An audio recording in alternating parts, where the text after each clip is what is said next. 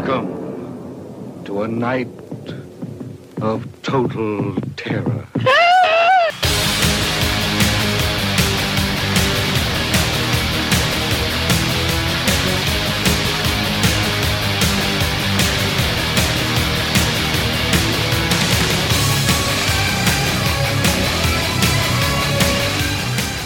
Hello and welcome to the Undead Wookiee podcast. I am your host, Hugh Lloyd, and this is episode 23 Zombie Holocaust. The Undead Wookiee is a fortnightly ish podcast focusing on horror, sci fi, but there will be times where we dip into other genres because here at the Undead Wookiee, our nerdiness knows no bounds. Like I said, this is episode 23, 23 episodes down. And tonight we are covering Zombie Holocaust. Now, tonight has a truly, or today even, whenever you're listening to it, has a truly international flavour. But before I introduce my fantastic co host for this episode, let's check out the trailer.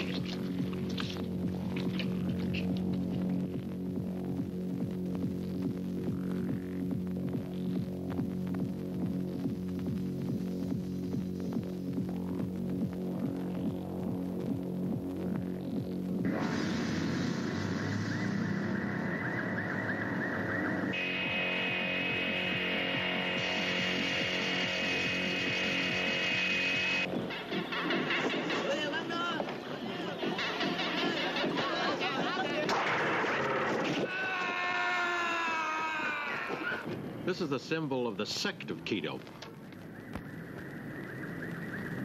You were right. It's the same. Peter?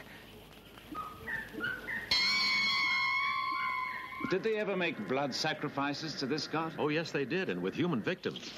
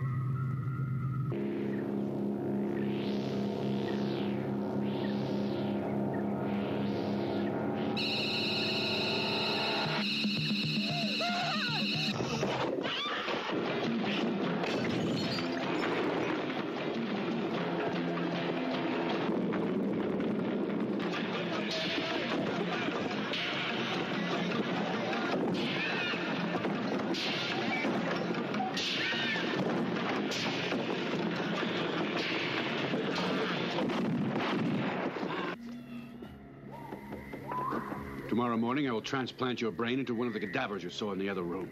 You will die, only to live again in a younger body. Then you can tell me if the operation was a success, what it's like to pass from life to death and death to life.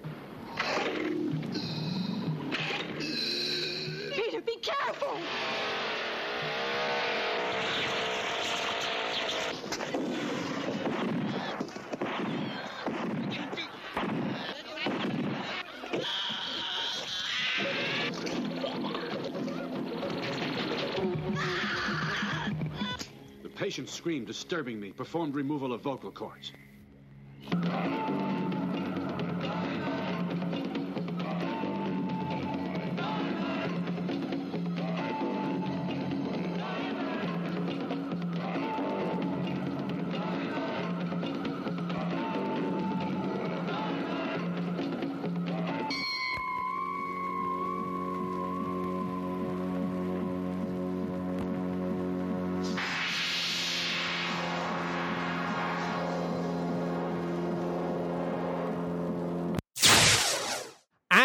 Are back, and I am joined by a very, very special guest, um, all the way from Australia. The the undead Wookiee is now truly international. Um, I am joined by Mr. Schlock Horror himself, Paul. How are you doing, Paul? I'm doing great. How are you doing? Yeah, I'm not so bad. And as always, we're going to pretend that we haven't had a 10 minute conversation and 50 minutes of dicking around with Skype before we've pressed record. So, the magic of uh, the magic of podcasting. Yes, the trials and tribulations. It seems.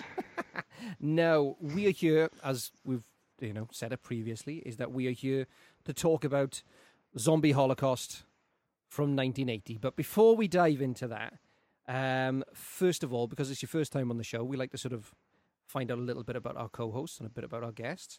Um, can you please tell our audience who are clearly listening with bated breath, um, what got you into horror to start with? Uh, what got me into horror? Um, growing up, I actually wasn't a big fan of horror at all. Um, I was actually quite terrified of horror. I worked in a video store from the ages of 14 until I was 18, and I sort of got into horror that way. I had no interest in it growing up, but uh, being in the video store for five years, I believe it was, um, yeah, I just started renting horror films, and then I that's how I got into it. Nice, nice. So, if you, you know, what was your what was your defining horror moment then? What was the one that made it really click for you? Uh, I would say Jaws. I Nice. think when my dad showed me it as a child, um, it terrified me. And being and being from Australia and growing up right next to the beach, um, I don't think I went in the water for about a year after seeing Jaws. But um, yeah, it was probably the first movie that really terrified me and got me interested in horror. Right. I mean, Jaws is a is a phenomenal film, um, and I'm Oh, it's I- fantastic. and I'm always dubious of anybody who plays a cello now. So um, it is a it, you know it's a great great film, and it's you know it is you know people say, rightly so hold it up as a classic of cinema. Um, and it's interesting, isn't it, that people don't sort of automatically recognise Jaws as a horror. Yeah, I- don't get that. A man-eating shark. Yeah, that says that screams horror to me. I mean, and in so many ways, it's sort of it has the classic slasher elements, doesn't it? You know, you could even say Exactly. it has because we are talking Italian horror. It ha- even has that sort of elements of the giallo to it, where you get the unseen killer. Exactly. Hunting down its victims. Yeah, yeah. I mean, it's a bit awkward for a shark to have a black glove, but. Um, Exactly. uh, but yeah, it does have that have those great, great moments. Now, obviously, I've mentioned you on the show before, but now you have a fantastic blog, um, and I really, really enjoy having a read. So, tell the listeners a little bit about your blog. What's uh, you know, how long you've been going? What you you know, what you've got on there? You know, what started it all off for you? Yeah, um, I've I've been a big reader of Bloody Disgusting and all those type of blog, uh, sorry, those type of websites ever since I was about 15 years of age. Um, obviously, as I said, I wasn't huge on horror, but I always read the websites and I've always wanted to have a blog. Um, back when I was about 20, I had a little blog going and then I got rid of it because I just didn't think I was um, all that good at writing. But um, just last year, when I was living in the UK, uh, to pass the time, I decided to, yeah, just create my blog, schlockhorror.com. And yeah, it's just been a place where I can vent and let my thoughts out about all, all types of horror movies. No, and, and I got to say, guys, it is a great, great blog. It is well worth um, getting over there and listening. So get yourselves, you know, following, read it. It is great. I really, really enjoy it. And in terms of, you know, your Thanks, writing mate. style, you've got a really good writing style. I think, um, you know, if you think about the sort of um, the world that we live in right now, more people are getting involved in writing and becoming incredibly successful when they're actually not really trained writers. Yeah. I just um I was gonna say that like I don't consider myself like a, a critic or anything like that. I'm just a 30 year old Aussie bloke who loves horror. So that's exactly how my writing probably comes across. It's probably not even that um great, but it's just my thoughts. So that's how I do it. I mean, and to be perfectly honest with you, I think that is, you know, in terms of, you know, don't get me wrong, there are some brilliant writers out there. Um, you know, and I'll plug some, you know, one one of my favorites at the end. But sometimes I think it's all about just getting out there and doing it, and Yeah, exactly. how you feel about something. It's your opinion, and Yeah, exactly. you know, and I think that's important. I do think sometimes there is a little bit, little bit of snobbery out there. Um, but I don't think there's absolutely anything wrong with getting out there and giving it. It's like this podcast. I mean, it took, like I said, you know, it took me a while to pluck up the courage and uh, put my dulcet tones on the air. But it, you know, I'm completely hooked. I love, you know, I you know, I love horror. I love cinema. Um, it saves me sending my wife completely round the bend, uh, just boring her to tears. So you know, it gives me an opportunity to sort of uh, get my thoughts and feelings out there. Is the wife a big fan of horror, or does she just put up with put up with it because Um, of you? She, she, she, I wouldn't say she's, she doesn't mind horror. Um, But my wife has um, this amazing ability to just see straight through it and get you know and just sort of go, "This is crap." So um, it, you know, she famously does three words, uh, three word reviews of things. Um, Okay. I mean, uh, when I watched The Void recently, um, I, I think I mentioned it last episode. She said it's grounds for divorce. Um, Oh wow!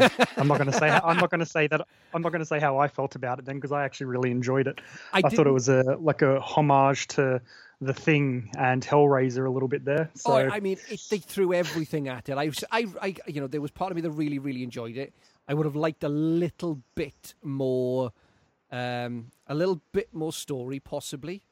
Um, oh, I'll, I'll totally agree with that. I'll totally agree with that. It might have been light on story and more on practical Yeah. effects and yeah, and I love practical effects. I, I, I'm, I'm a big advocate of practical effects. Don't get me wrong. I think which C- CGI has a place, but it's so overly used, and when it's done really, really badly, um, takes you out of a scene. completely, completely. And I, you know, and like CG, my, my biggest pet peeve is well, I got a couple, but one of them is CGI blood. Oh, terrible, terrible! It I just- hate it. It just does not look like blood. It just doesn't No, not at all. And I've got to wonder, it's got to be cheaper to just make a um, bucket of blood than pay a like pay a, an effects company to do that. Yeah, yeah, it is. I mean, or you know, when you've got somebody who's you know low budget indie filmmaking, um, and they start using the you know a certain you know certain plugin uh, you know effects plugins and those type of things, it just it's jarring and it takes it out of the scene. And if it's a really really good build up, um, and then the punchline is is weak, you just think, Oh. oh, it's, yeah. But the void, I thought it was great because you you know I'm a big Lovecraft fan. I a, I really really like H.P. Lovecraft. Um, and Yeah, yep. I love the fact that you had, you know, you, it was very Lovecraftian. You know, you had John Carpenter in there, you had Hellraiser in there. You, it was all, it, you know, it had all the elements, but it just didn't quite. It just didn't connect. Just didn't. yeah, I, I get, I totally get that. I I think the same thing. Like on story and everything like that, it was pretty weak. But I think because my favorite movie of all time is The Thing, all I could see was the th- like a little homage to The Thing. So that's Yeah. maybe why I, um, maybe why I enjoyed it just a little bit more. Well, you know, another, uh, you know, a certain person who does sort of appear. I suppose he's my semi-regular co-host now, Mr. Leighton Winston. He's a big fan of the thing, and we do have, uh, we've got some things in the pipeline for doing a thing episode. So, Oh, uh, fantastic! you'll have to come back on, and we'll have to talk all things thing. Oh, fantastic! I'll be up for that. Now, before we dive into our our feature review today, uh, where can the good people find you? Oh yeah, um, you, you guys can find me on Twitter at Schlock Horror, and my website is basically just schlockhorror.com. Nice, simple, and effective. Fantastic. Yes. Now, okay, let's talk Zombie Holocaust from 1980, or AKA Dr. Butcher MD, which is really confusing. yes, for me it was, especially when I went to IMDb to check it out um, as Zombie Holocaust, and the poster was Doctor Butcher. Yeah, it's yeah. Now, looking at the you know when we look at the uh, look at the cast, I mean it is directed uh, by Marino Girolami. You've got an interesting uh, bit of information and a bit of trivia about the director. What have you got? Yeah. Um, okay, I was just going to say that um, in his career, it looks like he only made two horror movies.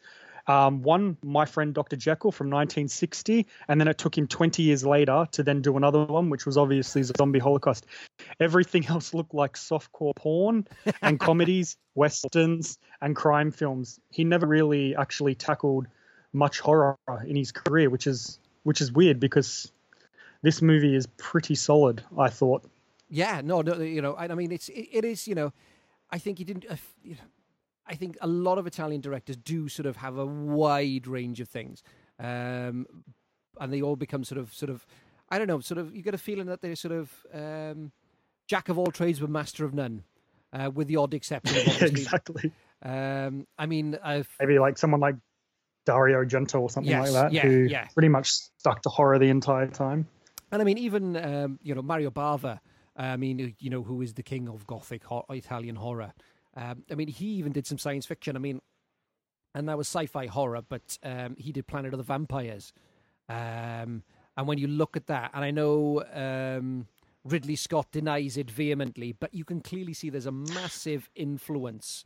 Uh, it had a massive influence on Alien, even down to them sort of landing on a, a mysterious planet, um, discovering an alien ship and the corpse of a giant alien body, and then you know these creature, these these alien beings from this planet taking over other people's bodies. Uh, so it's it, it's quite a common It's- trait. it's- I was going to say it's funny that you mentioned that because I was listening to a podcast recently where they actually brought that movie up and said that Alien Covenant is almost exactly the same. I, I personally haven't seen Planet of the Vampires, but it's something that I'll have to look at. But yeah, that's what they talked about how much, how close that movie was to Alien Covenant. oh, I mean, Planet of the Vampires. Have you actually seen Alien Covenant? No, I haven't yet. I haven't. I've sort of. Oh, uh, okay. I saw Prometheus and left growling. You didn't like it? Uh, yeah. Oh, uh, no. I think I want to like it, um, and I'm gonna have to Really? sit. I I actually- am gonna have to sit down and watch it again um, because I think I was a little bit cruel the first time I saw it because I think I wanted Alien, and I didn't get Alien. Yeah. Um, so I need to go back and look at it. Um, but if you get a chance to see Planet of the Va- it's so cool. It looks the the costume design in it is so cool. It is it is a really it's it's well worth it. It's well well well worth it. I'll definitely have to check it out. It's on the list as about 5,000 other movies that I'm going to review. Now, like um, a number of Italian directors, uh, and, and I think it's something that they still do today. He directed this film under the pseudonym of Frank Martin. yes, I've noticed that. I- and I just I don't get it. I really don't get. It. I know that there is that sort of the need to um, try and sell a film as not being foreign, but actually, I think when they when some of the Italian directors change their names and anglicize their names to sell their films, I think it really does take away from it because Yeah, I Like- agree. you know you there's a certain reason why you watch Italian horror. Um, or you know, there are. Don't get me wrong. There are some more, you know, in terms of the artistic endeavor. I think when you look at any of the work by uh, Dario Argento or Mario Bava or any of those guys, um, you know, and including Lucio Fulci. I mean, Lucio Fulci is probably my favorite um, of all the Italian directors. Um, and don't get me wrong, he made not so many classics, but if he had changed his name to something like I don't know Tony Smith, would they still have the same impact? You know. Um, Yeah. but then when we look at the cast here, we've got Ian McCulloch, uh, Yep. uh, Alexandra Cole, and you've got Sherry Buchanan, Peter O'Neill, uh, Donald O'Brien, uh, Decata, uh, and Walter. I've got no idea how to pronounce his last one, but Walter Patricia, Patricia or something. He was Doctor Draylock. Um, now, I think sometimes you don't re- always need to give a bit of a synopsis for a film. Um, Uh, but This is going to be a difficult one. yeah, um, because it's like it's you know particularly in the UK this this obviously was marketed on the success of um, Zombie Two, or as it was known more widely known as Zombie Flesh Eaters. Yep. Um, but also at the same time, you had the the run of success with all the cannibal films. Um, so you had uh, Cannibal Ferox, uh, Cannibal Holocaust. You had all these type of things. So obviously they thought, well, zombie films work, cannibal films work. Let's put them together. And you kind of get the, you know, it, it, it's almost like the sort of, you know, the the illegitimate love child of all these different films, um, even down to the fact that it shares um, the same set as Zombie Flesh Eaters. It shares It's- a lot of the cast. You know, it's. I've got to. I, yeah, go on. I was just going to say, I've got to say though, watching this movie, it feels like there's three or four different movies in one. It Yes. actually felt like a complete mix of of cinema, of like horror cinema. There was, I even got like a slash, like the beginning, the first 25 minutes Yeah. felt almost like a slasher. Yes. Yeah, it does have that feel, doesn't it? And you think, oh, um, I do love whenever you get an Italian horror film shooting in New York. I absolutely love the fact that nobody's you, no, clearly nobody has applied for a single permit. No, not at all. They've just Feels of- very, Yeah. very guerrilla filmmaking. yeah, and they just sort of well, we're here now, so we're just going to set the camera up over here and go. Uh, and I mean that you know, um, I don't think there's any you know that that scene at the beginning where you've got uh, Alexandra Cole's character, um, and she's in the car with the anthropologist professor. Um, Yep. and they'd sort of uh, they're discussing of you. You're my best researcher, and you just think, hang on a second now. I'm not being disrespectful to uh, Alexander Cole's character, Laurie Ridgway. Now, the, I I find it really difficult to believe that she's actually a doctor of medicine and a doctor of anthropology. Yeah, that was a bit um that was a bit uh, far fetched. I thought probably the best looking, probably the best looking one of all. Yes, and she does spend a lot of this film walking into rooms and then just taking her clothes off. Exactly, especially uh, especially when she arrives at the um the island. Yeah. There's a gratuitous nudity. and and and uh, the other thing as well, and I think one of the things that sort of you know has I've always really enjoyed about um, Italian cinema is the you know the score um, is Oh, usually score is really really is really really strong. And um, you know, usually I'm I'm a big Fabio Frizzi fan. I love a lot of the work of Fabio Frizzi, um, but uh, Nico Fedini um, or Fidenco, sorry, uh, did the score for this. Um, and what he does is he's, he's taken other tracks from another film that he did. Um, and again, it, that's why this film does have a bit of a disjointed feel.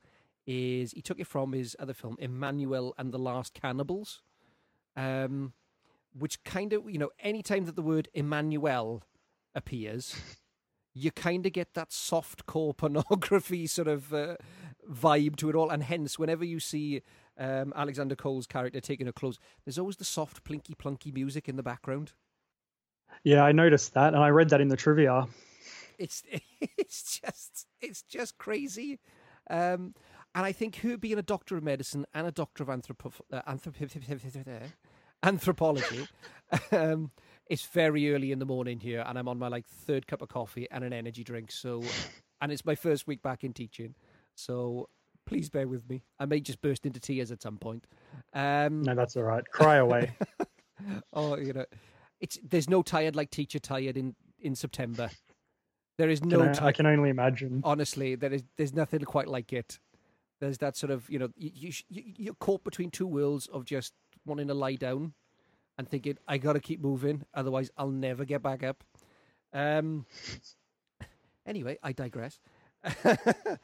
but I think her holding those two doctorates is right up there with um, what's the Uwe Boll film with Tara Reid and Christian Slater?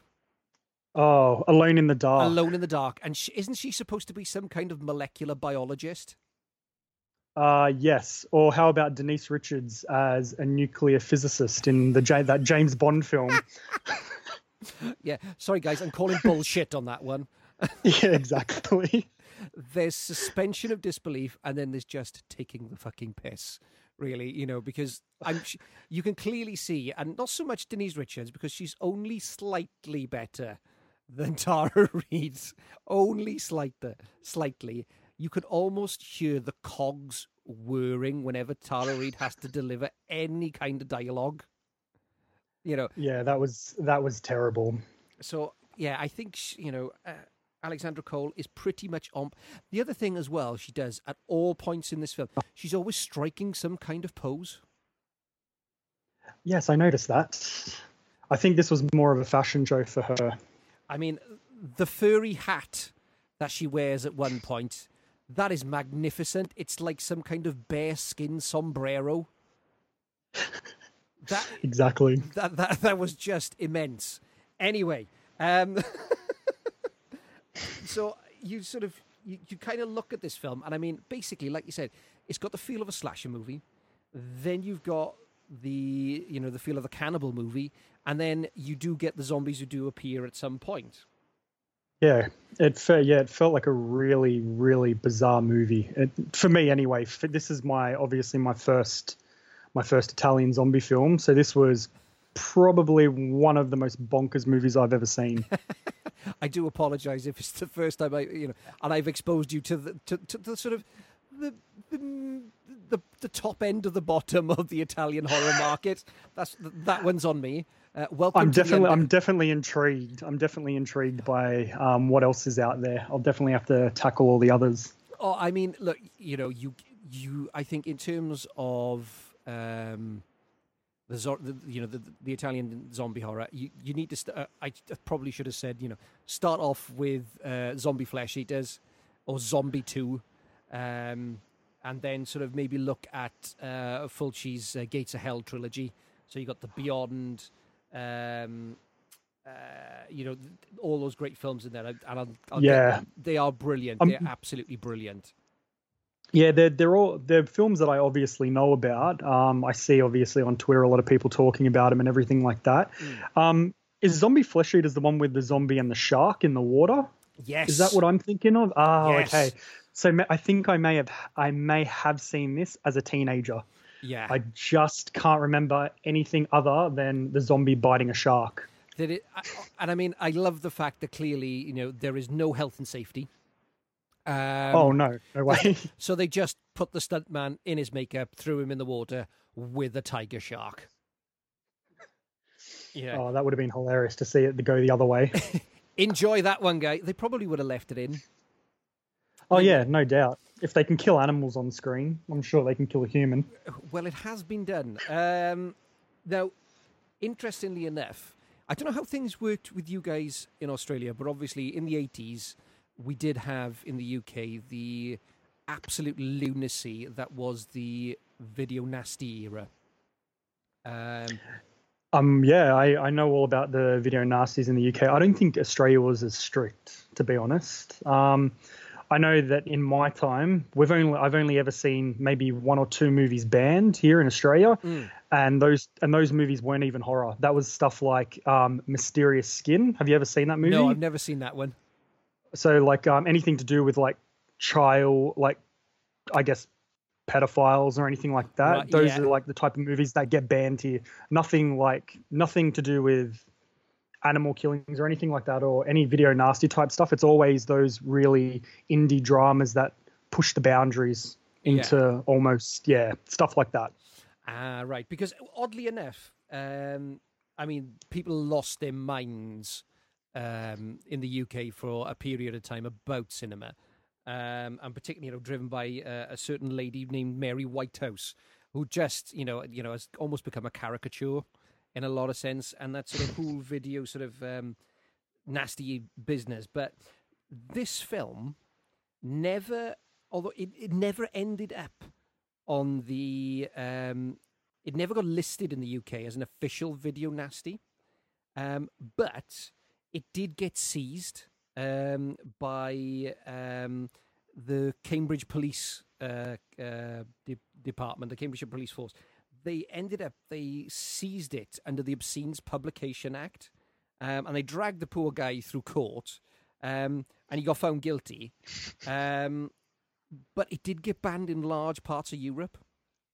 It did get banned in large. Yeah, I read about that. which I mean, yes, it is. There is lots and lots and lots of sort of um, gore um, and quite visceral gore at times. Um, however, when you do look at it, and you particularly look at it now, um, in terms of some of the effects, let's say some are more effective than others. Yes, I, I have to agree with that. Um, I'm glad that they use practical effects, but yeah, there's there are some times there where you can clearly see that it's a little bit more on the fake side. But um, one of the really cool moments in the movie that, that I I found was where the um, one of the guys gets impaled Yes, on the spikes. yes. The, uh, of Yes, the, I uh, thought that was really effective and well done. Yeah. Oh, oh, You still there, Paul? Hello. Yeah, I'm still here. Oh, there we are. That's better. We're better. Hello? That's okay. That's okay. You just sort of went all a little bit robotic there. Yeah, I can and- still hear you. Oh, that's okay. That's okay. Um, but yeah, no, going back the, the guy on the spikes. Um, Yes. that I mean that that was a fairly impressive. That that was that was a fairly impressive uh, set piece. Um, and I mean, it wasn't just enough that the poor you know poor guy got impaled. It's then when they started eating him straight off the spikes. Yes, their own their very own kebab, Yes, carving him up. I mean, he, you know, that was, you know, that was a very impressive scene. However, the bit that I loved afterwards was they taking him off the spikes. Um, they were all arguing, you know, they're all stood around arguing about you knew about this, you knew that, and then these, you know, these poor sort of, um, I suppose they're almost, um, you know, the, the carrying the guys carrying their uh, the bag, you know, the luggage and everything else. Um, I suppose they're Yeah, the yeah. zombie equivalent of the Star Trek red shirt Yes, you exactly. you know that these you know you just you see them straight away and you think oh man you are just gonna get fucked up in so many different ways. Um, and they're having this moment Yeah. and then the one bloke turns round to them and just goes hurry up and bury your friend. And it's like oh you dick. You're such a dick. He's just they, they've you know they've probably known each other for years. This guy's probably got a wife. And you're just shouting at them to get him buried quickly. It's Yeah, that was terrible. that is one of the you know you know you know that I think that is something that this film does, and in, particularly in terms of writing. Um, I think there are moments in here where some of the dialogue is just wonderfully bad. Oh, it's yeah, unintentionally. I I found it unintentionally hilarious. To be honest, a lot of it. There are just I don't know how anybody kept a straight face doing it, but there are some absolute cla- and the fact that you know it's not a great script that everybody starts a sentence with the other character's name. Oh yeah. You know, I think you know. What this- was I going to say? I was going to. I was just going to say that yeah, with this movie as well, I found that there were a lot of. Um, did you find that there were a lot of goofs in the movie? Oh god, there, there, there are Like a lot of, so um, many. Like there's a scene there's a scene at the beginning where um you know in the hospital where the guy actually um is eating um parts of the like dead victims and everything like that and he goes and runs and jumps out the window and as he's falling when he hits the ground his arm falls off and the next shot he's got two arms again. I thought that was absolutely hilarious. the first time I saw that, I thought, Christ, that's a fall. Oh my god! um, and then he, suddenly he's back together. Um, or there are quite a, you know, there's what I was the one thing that did disappoint. We never got the classic boom in shot moment. We never got yeah, that. I, I, that's where that's where they kept that's where they kept it. I think they drew the line. They're happy with dummies fall, but not a couple of boom shots in there. Now there is one, and I did, I, and I found this out from my. Oh, is there? I, I- I found this. I actually, and I went back and I did, and it took me a couple of goes. But it's when um, Ian McCulloch's character is on the boat, and he's got the Yeah, yeah. binoculars. Because of Yeah, course, yeah, trying to know, look for the island. it, it, it's a law that in order to find an island, you need binoculars. So you have to, whenever you stood on a boat, you have to use your binoculars. Um, and what they had was, if you look very, very closely, and because I've got the Blu-ray of this, that's a, yes, I bought it on Blu-ray. Um, uh, the entire crew is reflected in the binoculars. Oh no, I didn't notice that. I'm gonna have to go back and watch that now. Honestly, and it, it's only. I mean, if I've because I've I, I- sadly I've got this on DVD, and I've got it on Blu-ray as well, Um because I'm a bit of a completist like that. But you Yeah, could yeah. on the Blu-ray, it is cl- crystal clear. It's absolutely hilarious. It's really, really good. Um, and I mean, going back to sort of um, there's one, there's one clunking line. Um, uh, it's the doctor where he's you know when he says the patient screaming distur- uh, the patient the patient screaming disturbing me performed uh, so he performs a removal of the vocal cords and he's talking about it it's just it, or the, the other line i could easily kill you now but i'm determined to have your brain Yeah, I had a I had a good laugh with that one. It's just crazy. It is absolutely crazy. Now, there, you know, the, another great uh, scene is where the um, the one character just gets eaten in front of them, where they're all attacked. Um, oh, what's the character's name? Oh, um, he's wearing the army shirt. Oh God, um, I'll have to come on. And he just essentially they sort of dive on him, and then they pluck his eyes out. Oh, that was to me. To be honest, to me that was the most um, terrible scene in terms of just sheer violence Yes, and just them tearing his eyes out. I I felt actually horrible for that character. Yeah, it is. Um, it, it is a sort of. Um, it is a very, very. Um, it's a very visceral scene, and I, you do you do take you know a lot of pity for that character.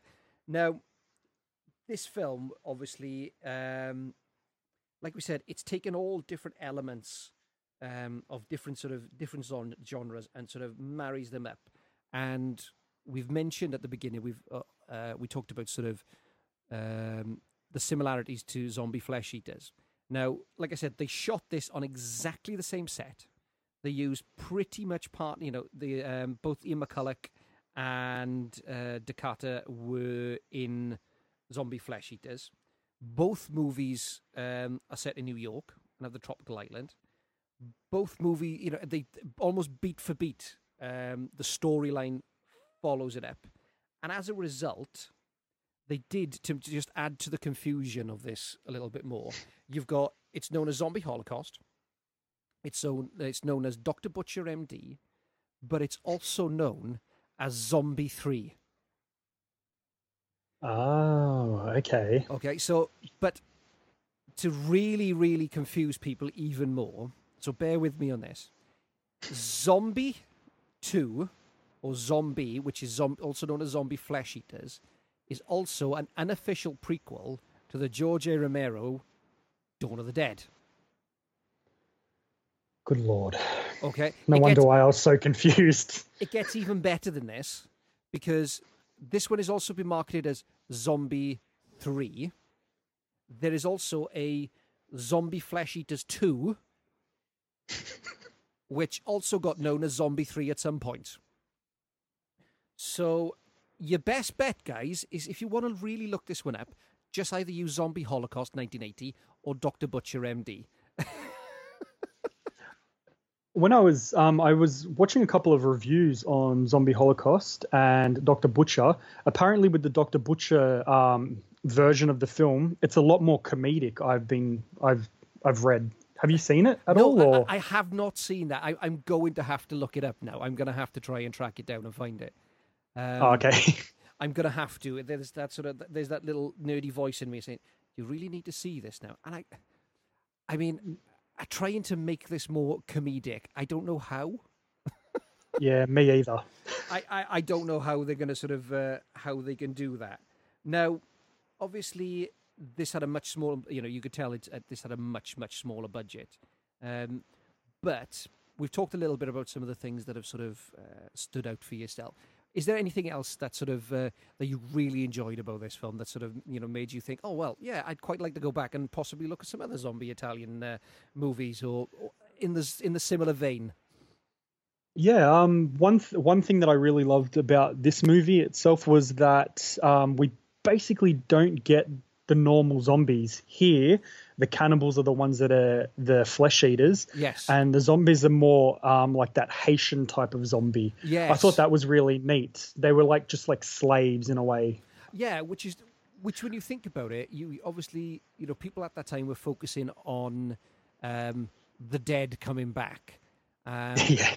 uh, and the, the, the sort of the you know that sort of regression back to the Haitian zombie of the you know the sort of the mad doctor um, enslaving people and controlling people. That's quite a you know that's that does hark back to the very very beginnings of zombie cinema history, where you've Yeah, exactly. um, where you've got the sort of uh, the Bela Lugosi movies of like um, of like White Zombie and those type of things.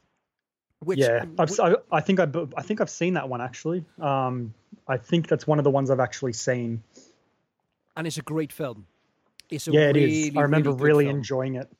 I mean, don't get me wrong. In these politically correct days, um, there are some moments that possibly make your toes curl, but um, it, it there you know when you and I I I do always I have a soft spot for Bela Lugosi um, because no matter what he's in, and he has done, he's been in some awful films, some terrible, terrible films. But no matter what he was in, he always, always gives his best. And obviously, White Zombie's a little bit earlier on in his career, so he was still sort of, you know, he was, he was still quite a sort of Finding his footing. yeah. Yeah, but you know, go back. I would recommend to anybody who has an interest in zombie cinema and sort of the history of zombie cinema to go back um, and look at that. In terms of the actual zombies themselves, did you notice anything else about them? Oh, okay. You put me on the spot. Um, no, you're gonna have to tell me. I just thought they were. I just thought they were just normal zombies, minus obviously not quite Walking Dead type. They seem to only be able to afford the makeup for their face. Okay, yes, I actually did notice that. the the, the zombification kind of stopped at the neck. I I, I did notice that actually. Oh, now that you pointed it out. which just uh, well it it still makes me chuckle. It still still makes me chuckle to this you know whenever i see it. But at a, at a certain points they were the sort of slow sh- shuffling zombies one of the one of the scenes that I thought was really effective in this movie, and it actually, um, I think it comes down to the score that we were talking about before. yes Um, when it's first revealed, um, the zombies and all the savages uh, tend to run away and flee. yes I thought I thought that scene was actually genuinely creepy. Not that this, I don't think much of this movie at all was was scary, creepy at all. no But no. that scene, that scene was the one scene that actually I thought was very effective. yeah yeah i mean it's sort of and the, the, the sort of the breathing noise that they make Yes. the, the, the sort of growling but you know i think we sort of we've sort of alluded to the fact that it is uh, probably one of the one of the less and it's a bit more workmanlike isn't it in terms Yes. of its production it's you know it's not you know nobody sort of falls out of camera uh, out of shot at any point it's sort of reasonably well made um, Yeah. but it does have a few flourishes in it it Yes, does- correct. It sort of, you know, it does have those moments, and I think if the director had sort of capitalized a little bit more on those, I think we would still be talking about this um, in the same way that we talk about zombie flesh eaters and a few others of the class, you know, of that sort of uh, genre. But I mean, it's sort of because it it is a melding of cannibal and zombie movie, and I think it could have been just with tightening up on a few areas. I think it could have been it could be held as you know right up there with with some of the classics of the Italian genre Yeah, I, I agree with that. because you get you know you get the sort of you get the the shots of the hands ripping into the body you get uh the, you know reaching you know basically pulling people from limb to limb and, Yep. you know but it's it just it's one of those things that just you know you just wish there was just a little bit tighter in terms of sort of certain elements Yeah, I think they could have um, tidied up the story a bit as well, made it a bit more maybe cohesive in a way. well cohesiveness is a, is a bit of a you know it's something that helps not always not always but very true, very true. I mean, anybody who's seen David Lynch's Dune. Um, Oh. yeah. I mean, I still like it. It's not the book. Um, and I know, uh, you know, there's a you know, there's a lot of fans, and at some point we are going to be covering Dune on the show. Um, and I mean, in some ways, that film is a you know you can still enjoy it, but it is a mess. And I think that's very similar to here. There's, they got all these brilliant ideas, but they don't quite gel. Yeah, no. But I, I did I did like that. I did like that it felt like three or four different types of films in the one. I, I got to admit, it kept me on my feet in terms of guessing where the movie was actually going to go. Yeah. So as yeah. I said, the slasher, then it kind of turns into like this adventure film where they're trying to get to the island, then suddenly becomes a cannibal film, Yeah. then a zombie film, Yeah, yeah. and then and then the final where they um, take uh, Laurie and try and sacrifice her, and then Yeah. she manages to make them her, I guess, her slaves in that way. Yeah, well, I I, mean, thought that was and again, that yeah, was really well done. Yeah, and I mean they lifted that pretty much uh, from um, Mountain of the Cannibal God, um, which stars Ursula Andress. Um, oh, okay. And it, Definitely got to check that one out then. they they both um, both Anderson Cole and Ursula Andress do have a very very striking resemblance to each other, um, and are both partial to taking their clothes off for no apparent reason. Um, but they did sort of lift lift that that bit there. But and I think again that's one of the more effective elements of the film. Yeah, I thought I thought so. I thought so too.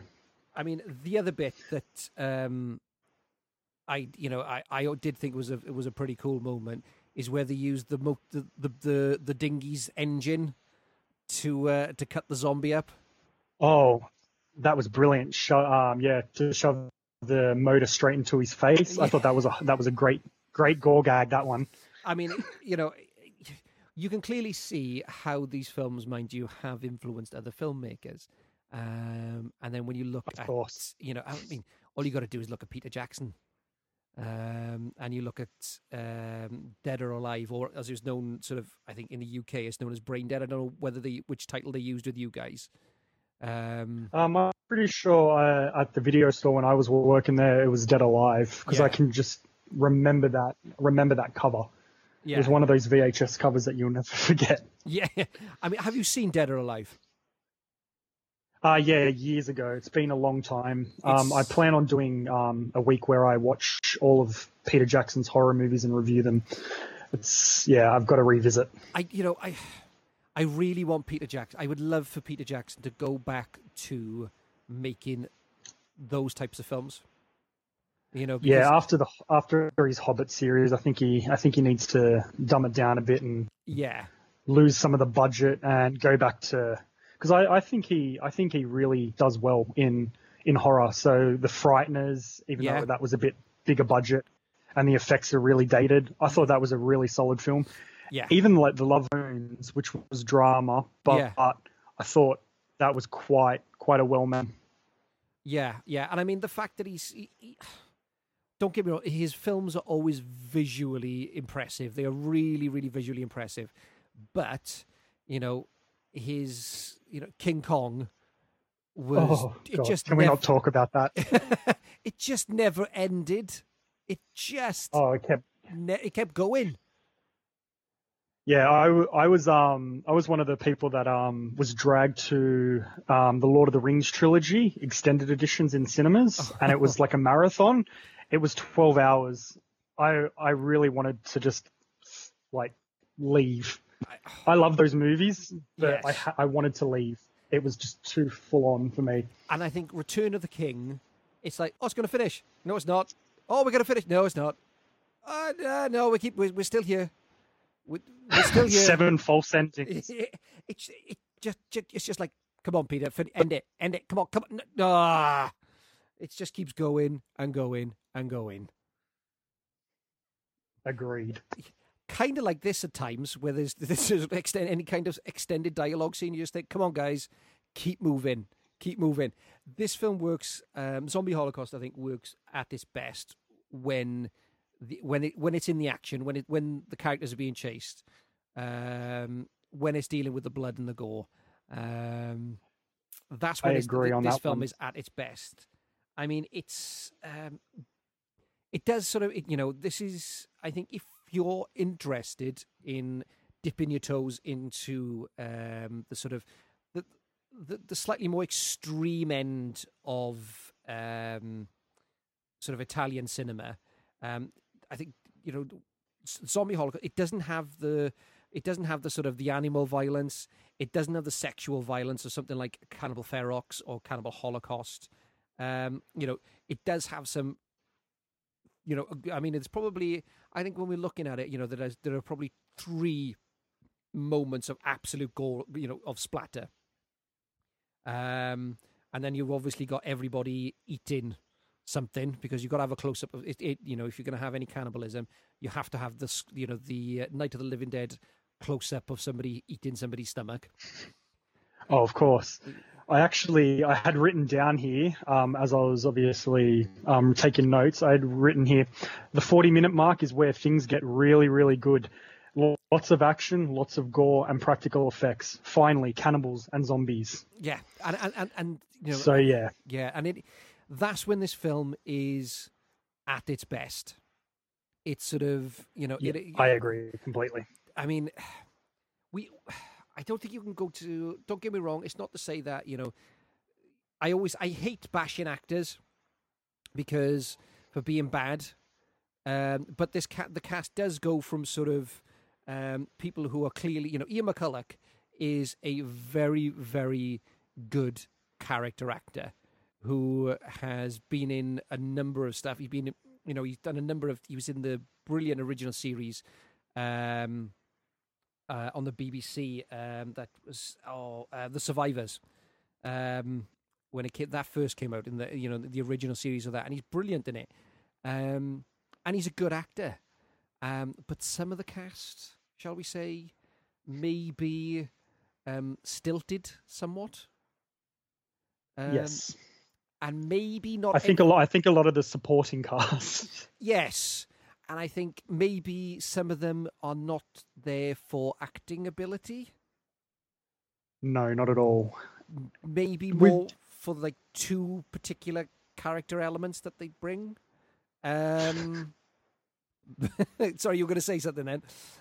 Oh no, I was just gonna say. Um, I think what makes this even worse is I don't know if the version you have is really badly dubbed. Oh, the yes. version I watched. Yes. Oh, okay, good. I was gonna say because the screaming and everything isn't matched up to the way the actors actually scream. So instead of being terrified, I was actually laughing. Yeah, So, and I mean one of the you know one of the things about um about sort of horror that uh, Italian horror that was being made at this time. Lots of the dialogue was done in ADR as well. Um, Yeah. because obviously you had people who weren't speaking English, so you'd have uh, British or American actors speaking in English, um, sharing scenes with somebody who was speaking in Italian. So um, you know, uh, but then I love bad dubbing. I really, Oh, it- love, it- I love, a, I really love bad dubbing. It's something it that brings just, a cheesy quality to it brings a cheesy quality to the movie. I'll give it that much. yeah, it sort of, it does give it that sort of. Oh, and I'm gonna, I'm gonna use this word, uh, but I hate saying it, but because it's become such a cliche, is grindhousey feel. It's got that great Oh, sort yeah. of VHS exploitation feel to things. Oh, I completely agree on that one. Um, and I, you know, if you go into this, if you go into these films knowing exactly what you're going to get, you know, you're not sort of. This is not, you know, Oscar baited material. Um, you look at it for what it is, and it is a wonderful mashup of exploitation um, cinema. Um, and I love it. I love it. I got to be honest. I do love it. Um, I think my wife. I've got to admit as well. I think I think I actually quite enjoyed it, and it's the last. I'd say the last probably forty minutes is really really solid. It just as I as, as I've said before, it just feels like three or four different movies in one. Had they just tied it up a little bit, I think it would have probably been up there with things like. I'm not going to say Dawn of the Dead, but it would have been in the same sort of range of those type of movies. Yeah, yeah, and I mean, it does always get. I mean, whenever you read any, um, there's a brilliant book um, by um, David Flint, um, and he, he's called his book Zombie Holocaust: um, How the Living Dead Devoured Pop Culture. It's a brilliant book. If you're a zombie fan, get you, you know it's it's really I'll good. definitely have to look for it. It's really interesting, and it's got some fantastic um, sort of stills and different posters and things. Um, but it- you know, it, so it had its impact on there. But I think it's saying it's one of those ones that people sort of go, "Oh, oh, right, well, yeah, it's okay," but actually, it's got a lot to offer. It does have a lot to offer. Um, you know, even if you know you just want to look at some horrific extra acting, um, and I do hope that the extras were paid um, an additional fee um, due to the horrific bowl cuts that they were given. Because Oh, those, you know, oh, it's you know that was that's some badass hairdo there. You know, yeah, that is. I think I had that. I think I had that same haircut when I was in about year three or year four. I, I yeah. Um, I, I I remember having a bowl cut at one point, and uh, a good friend of mine referred to me as uh, I, sort of looking like a Welsh Sammo Hung. Um, so- there's probably only one other person who will get that, re- you know, possibly other than us right now, who gets that reference. Um, so yes, he will laugh at that, and he still laughs at me for having that kind of bowl cut. So, in terms of this being your first exposure to Italian horror, how did you find it? I, I, as I said, I enjoyed it. It's it's cheesy, it's silly, as you've said, it's exploitation, grindhousey.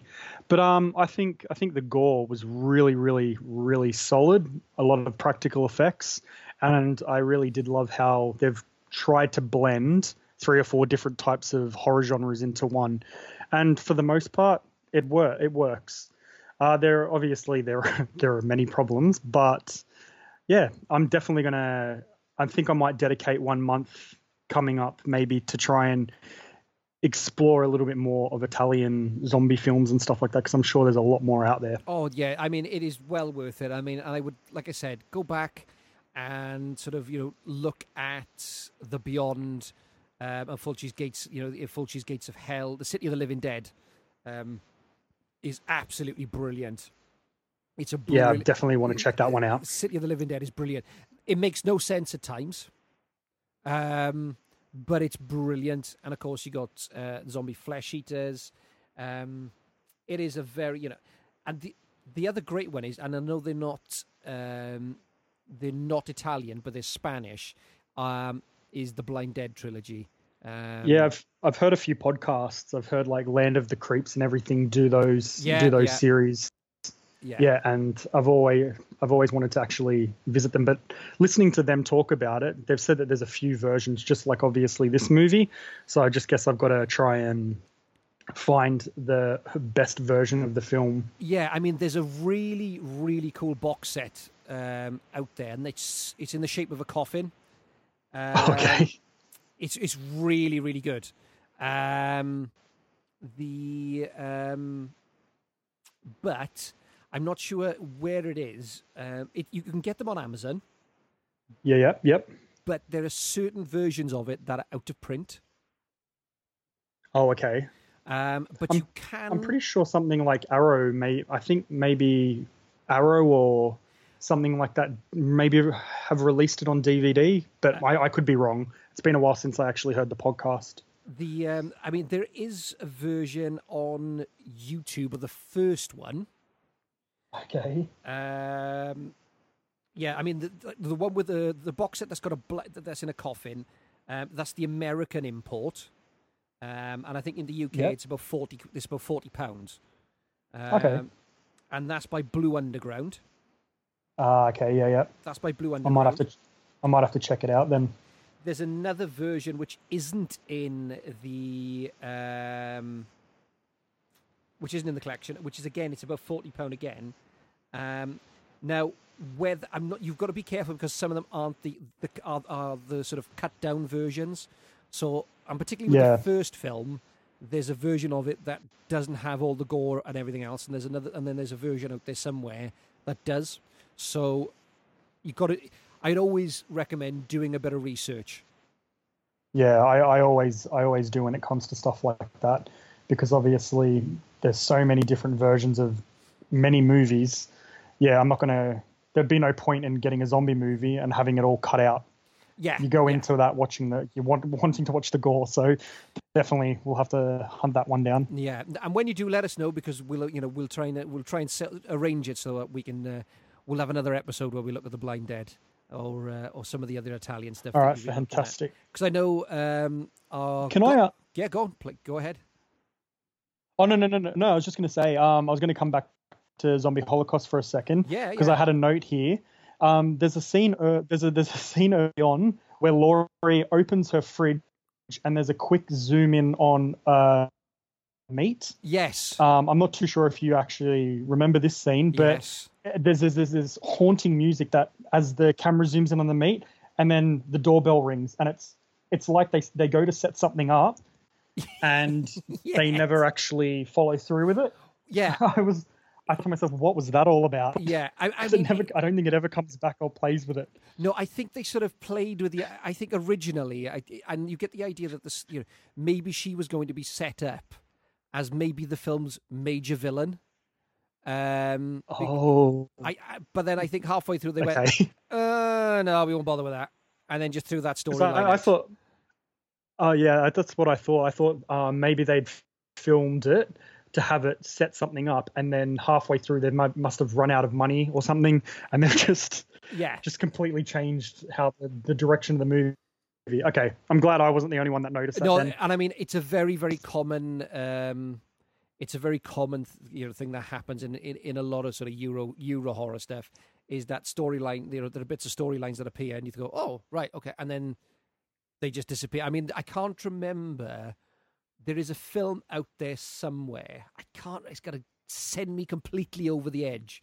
But when they released it originally, they got the the the third and final reel mixed up with the second reel. Um, so for years, people watched characters get killed off and then reappear at the end as if nothing had happened. Um, oh, God, oh, it's going to send me over the. I'll- You know, I'll, if only with, there was some way we could look things up. Um, I'll have to. I'll have Oh, to yeah. track. Yeah, I'll have to track it down. Um, but yeah, it's quite a common theme. Um, with it, with Euro horror is that you know it's because budgets are so low. Um, I think they're sort of you know thrown together. They're made for about three pound fifty and a packet of fags. Um, but that's part of the charm. That is part of the charm. yeah, So as you uh, said, it adds a kind of grindhouse quality to it, which I thought was, which I thought was really neat. It, Yeah, it yeah. Felt, it felt almost personal in a way, if yeah. that makes sense. and I think with the, and I mean, it's not a bad thing that we have things like Netflix and we have Amazon Prime and we have all the, these other brilliant streaming services now. So we got you know, so cinema and film is is widely available, um, but I think people are missing out on the experience, particularly. And as you said, you've worked in a video store. The the Yeah. joy, the absolute joy and pleasure of going in and renting a film, and sometimes going in there and picking up something that you have no idea what you're going to be picking up, but you see that cover art, um, and you just think, I have to see this. This could be brilliant. Um, and some, you know, nine times out of Uh, ten, I it's feel- not. But you know, people are missing out on that.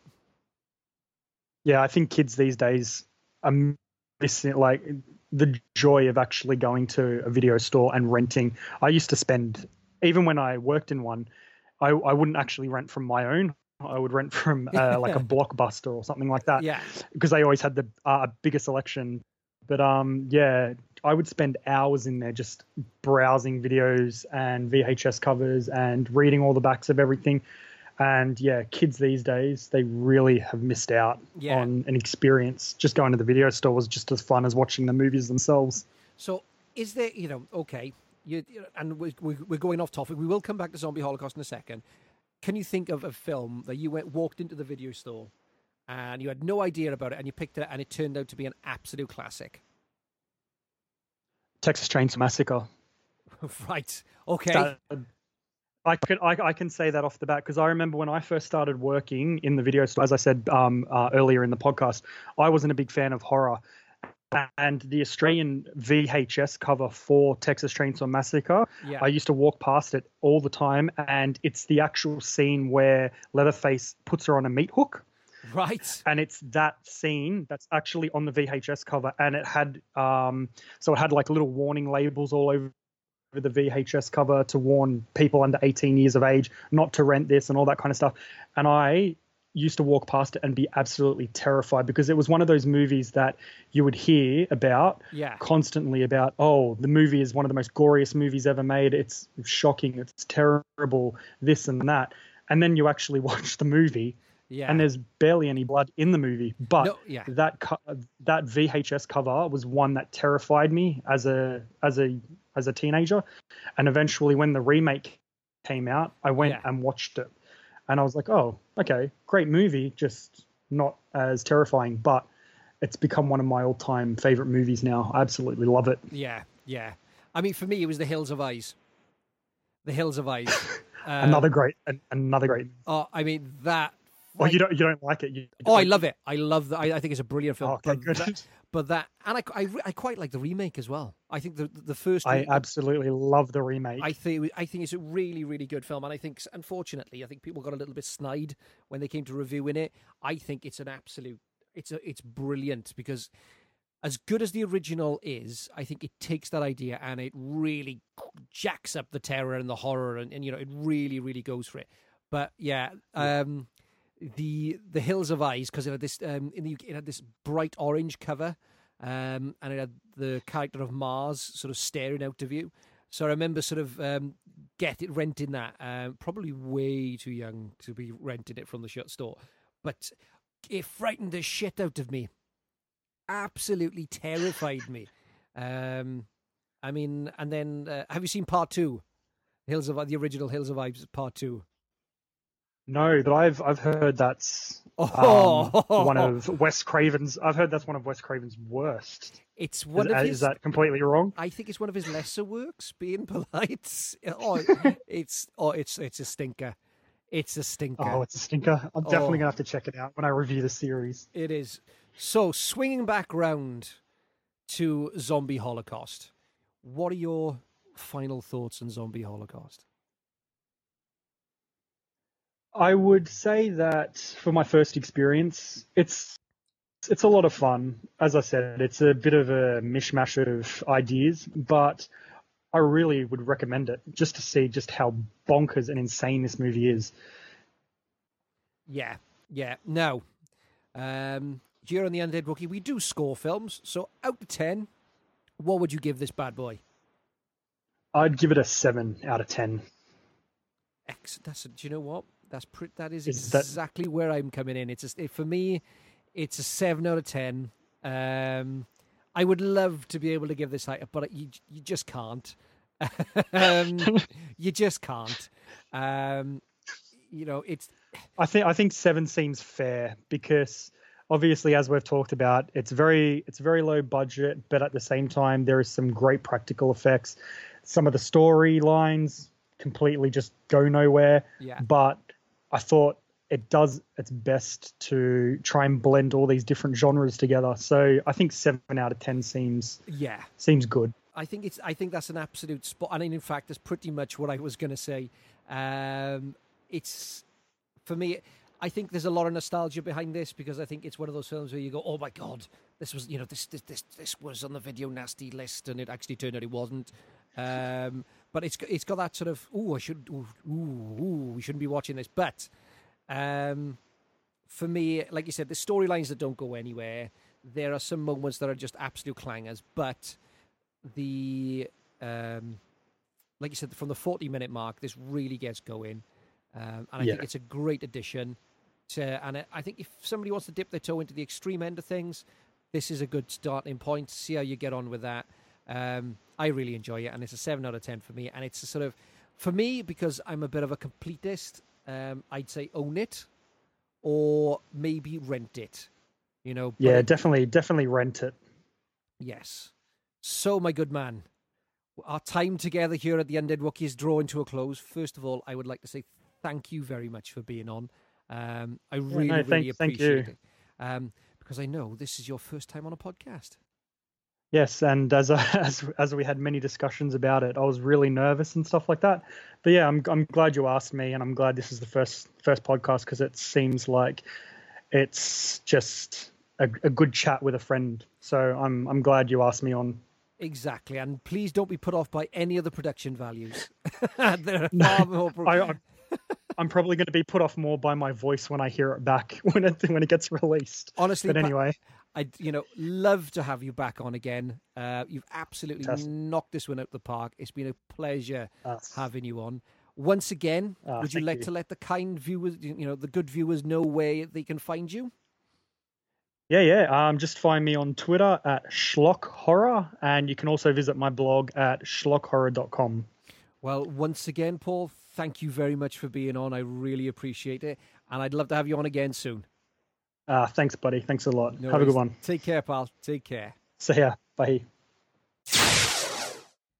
Once again, I want to say a massive thank you to Paul for being on. Um, it was a real privilege to have him on. I'm a big fan of uh, his blog and his uh, his reviews. Guys, get yourselves over to uh, to Schlock Horror. It's well worth it, and uh, I hope that we can get Paul on again very very soon. Now, one of the things that I would like to take a little bit of time to mention, and I won't waste too much of your time because we're going to get right into uh, what the Wookiee watched very, very soon. But I would like to say that you can now, that's right, listen to this. I have finally got my lazy ass into gear, and the Undead Wookiee is now, hang on, wait for it, is now on iTunes. That's right, we have, well, we, I have finally got the show up. Um, you so you can now follow at YouTube. You can now subscribe to the show on iTunes. Please, please, please leave us some nice feedback to get us uh, out there a little bit more. Some five stars would be wonderful. Um, you so you can follow us on iTunes and subscribe. You can follow us and subscribe on YouTube, and you can also go to SoundCloud and uh, follow us and subscribe. So you can uh, now take the show with you wherever you go. That's right. I can irritate you wherever you are in the world. So first of all, um, before we dive in, um, I you know we're still going to be putting the show on YouTube, so you're going to still get to see all the uh, all the great trailers. Um, but there's just more ways for you now to uh, to view the show. So uh, I tell you what, enough of the admin stuff, but it's really really important, and I'll put some st- more stuff at the end of the show. Um, let's dive straight into what the Wookiee watched. Now, first up from 1989 is Robot Jox. Let's have a look at that trailer.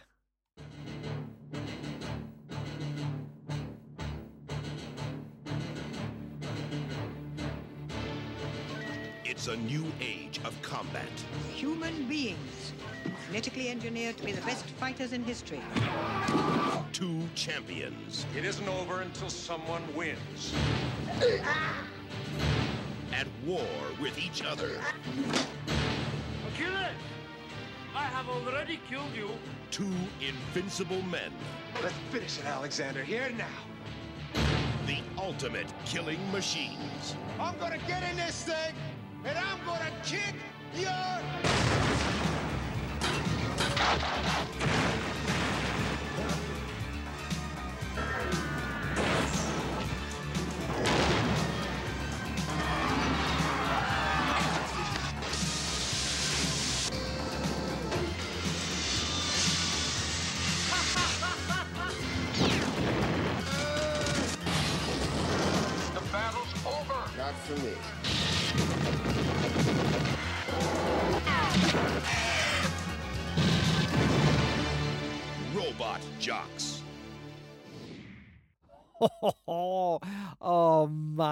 Absolutely love that trailer. Um, I can't tell you um, how happy hearing that trailer makes me. Um, it is very, very much um, the sound of my childhood or misspent youth in the video store.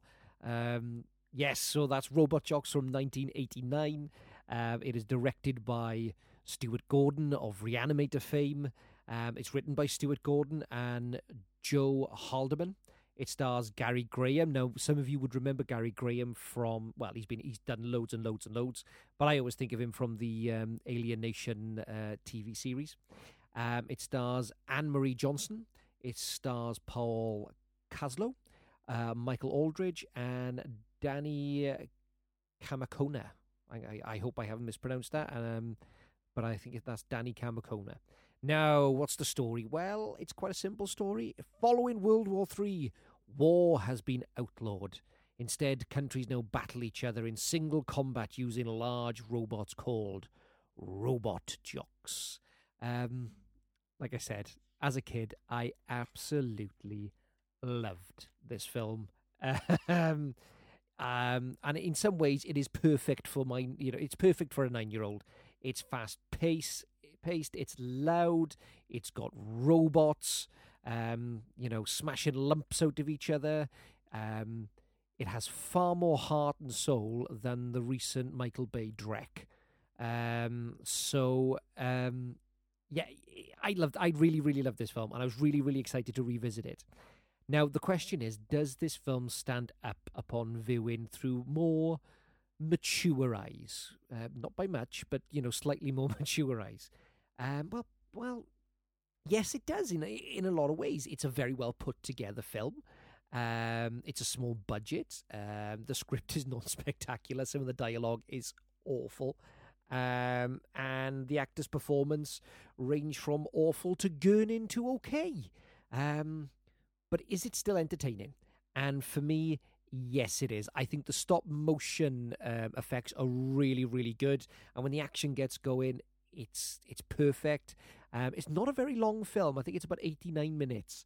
Um, but just switch off your brain. Let um, you know, just just go back to that wonder, th- th- those wonderful video shop days where you just saw a, a, cool looking cover, you thought that's an awesome premise, and you gave it a go. Um, for me, this is a five out of ten.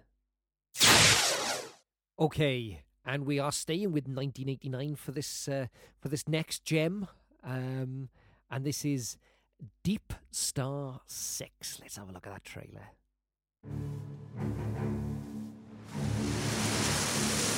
Below the surface of the sea, far, far below, in impenetrable darkness, at unimaginable pressure, no form of life we know could possibly exist. Here, there is only silence. And the crew of Deep Star 6. Six months at the bottom of the ocean. It's more than I bargained for. They are explorers. Let's bring it aboard and get the hell out of here. What's the matter? You gonna let a few ugly fish scare you? They are invaders. Okay, boys and girls, don't try this at home. In a world which no human being has ever entered. Sonar contact. Down here? I'd like to go out and take a look. Contact closing. 300 meters. The hell is that? 250. Look at that mother. 200 meters. 150 meters. I think we're in big trouble, boss. 100 meters. Get the hell out of here. Now, they are about to make a startling discovery. Not all aliens come from space.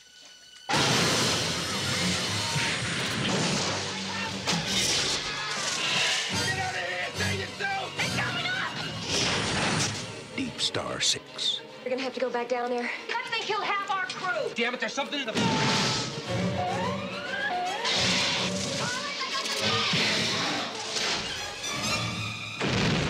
Save your last breath to scream. From the creator of Friday the 13th, Deep Star 6.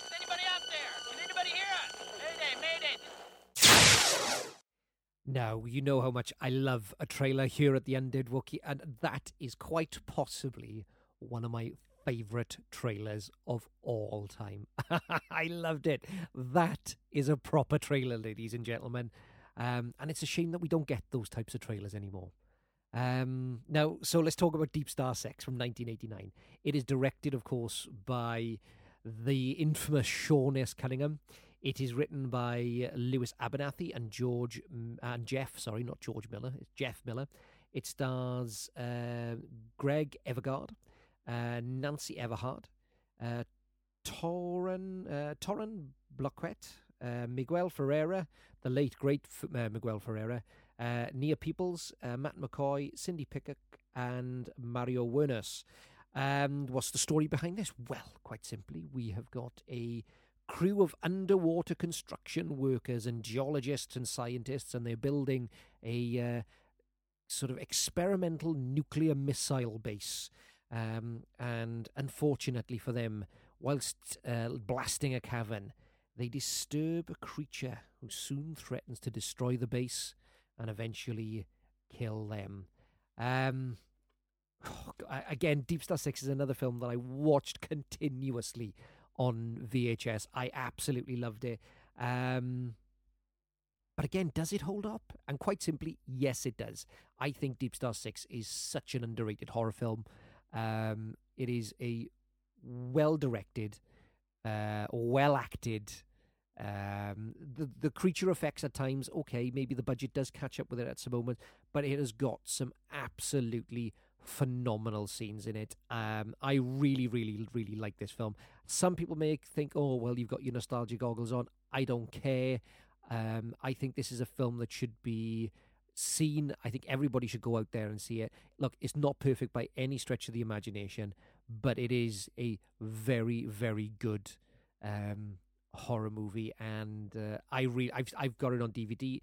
Um, I had to get it as a US import though, um, but it is a great, great film. I really, really like it, and uh, I'm going to be using. You know, I'm going to be putting a more mature head on it, and I'm going to be giving this one a 7.5 out of 10.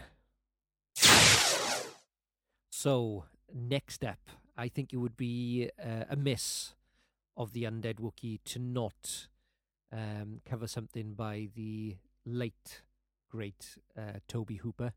And uh, in this segment, and we're probably going to come back and cover this film most likely in uh, in much bigger details. Um, but I think um, we need to mention it um, and give it a little bit of a nod and give it some love and get you know and, and just remind people of how fantastic Tobe Hooper was and what he gave us and as my little nod and thank you to him um, let's have a look at the trailer for 1979's Salem's Lot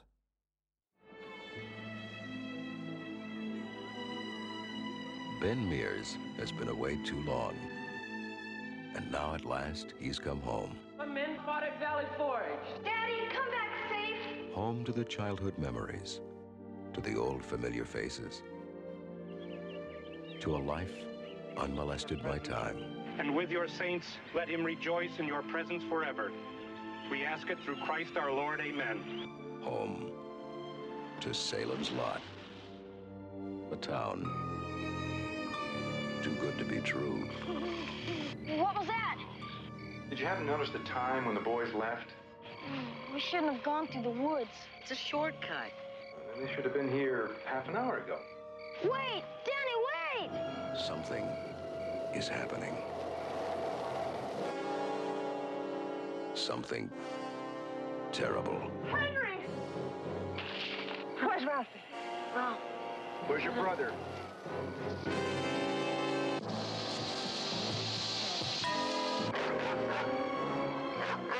First a kid disappears, then this. You're not leaving Salem's Lot, are you? I'm not leaving. Don't you understand what's happening? You? Yes, I do. It's in the Marsten house. Good evening. I dreamed. You slept there all night? Yeah. A little tired. Didn't sleep much last night. I was dreaming. Somebody out there. Sweet, sweet dreams. I let him in.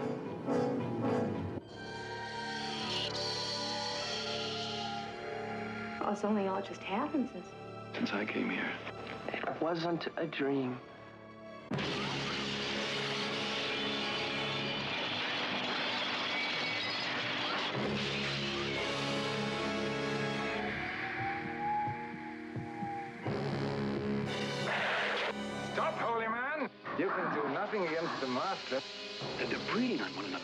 Vampires are creating vampires. The master wants you. It's a geometric progression. Two times two times four times eight. There's a dead man upstairs. Bill! Yea, though I walk through the valley of the shadow of death, I will fear no evil. Look at me. Ned Tibbett's body has disappeared from the morgue. Thy rod and thy staff, they comfort me. Bill!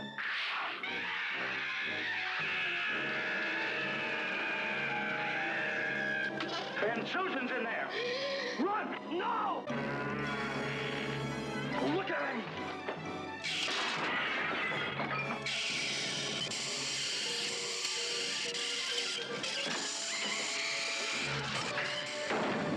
Stephen King, the best-selling author of Carrie and The Shining, takes you on a startling journey to Salem's Lot.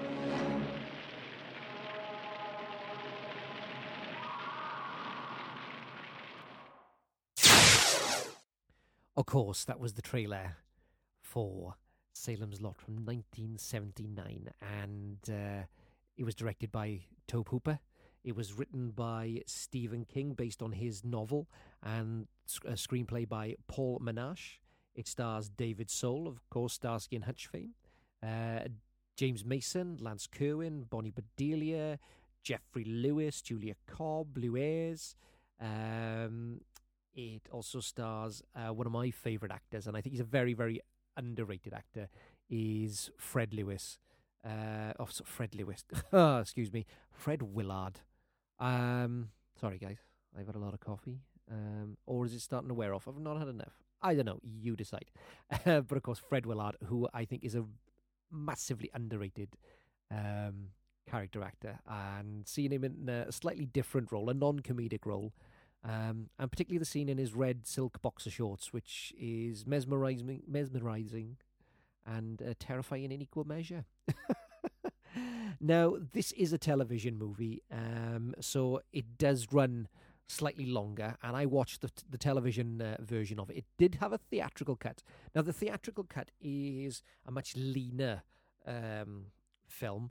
Um, but I really enjoyed the TV version of it because you get to spend more time with the characters. Um, and there is there is something about this film that uh, really, really speaks to me. And I'm in the middle of reading, rereading the Stephen King book actually. And although there are bits that are not that are in the book that are not in the film, as always, um, there is a the essence of the book is there. Um, I think, you know, despite the fact that people say this is a television movie, I think this film stands up um, with any theatrical release.